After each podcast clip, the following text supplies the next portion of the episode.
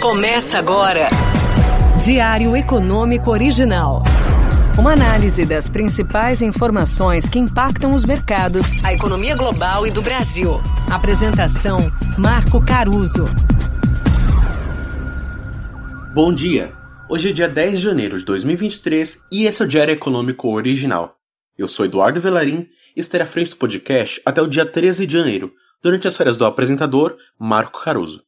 E o Brasil não tem um dia de paz.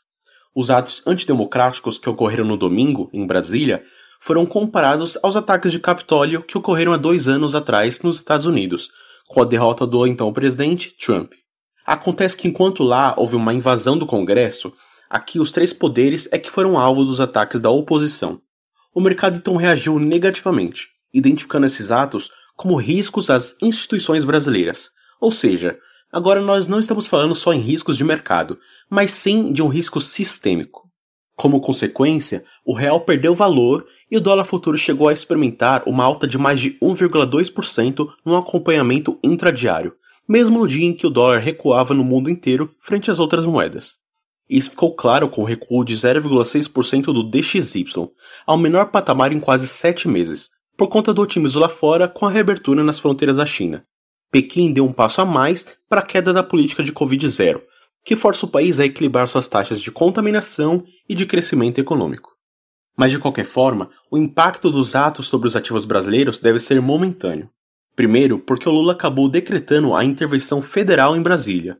E segundo, porque não houve nenhuma reação maciça ao evento até agora, como o fechamento de mais estradas ou uma parada geral de caminhoneiros, que são um grupo forte no país.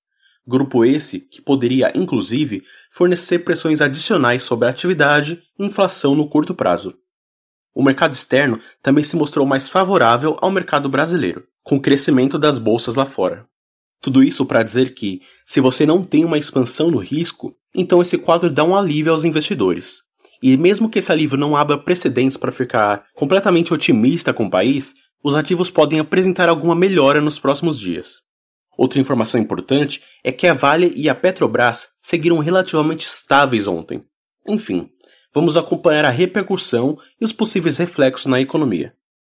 E passando rapidamente para a agenda de hoje, agora às 9 horas sai o IPCA de dezembro, para o qual esperamos uma alta de 0,41%, refletindo aí uma pressão adicional da recomposição dos preços da Black Friday e dos alimentos, que acabam contrastando com o respiro dos combustíveis. Já às 11 horas, o Powell discursa sobre os próximos passos da política monetária americana. É importante citar que ele já tem os dados do mercado de trabalho que saíram na sexta-feira, então vale a pena conferir o que ele e outros dirigentes do Fed vão dizendo até a reunião que ocorre ali entre os dias 31 de janeiro e 1 de fevereiro. Ontem, o Rafael Boschi, presidente do Fed de Atlanta, defendeu que o Fed deveria levar os juros para um patamar superior a 5% até o início do segundo trimestre, e manter nesse patamar por algum tempo.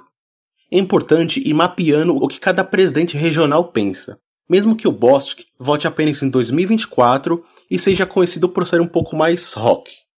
E ao meio-dia são divulgados os estoques no atacado dos Estados Unidos. É um bom indicador para acompanhar a demanda por bens de consumo.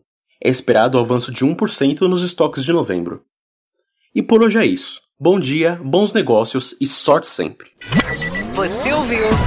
Diário Econômico Original. Uma análise das principais informações que impactam os mercados, a economia global e do Brasil. De segunda a sexta, às seis da manhã, no Spotify e YouTube.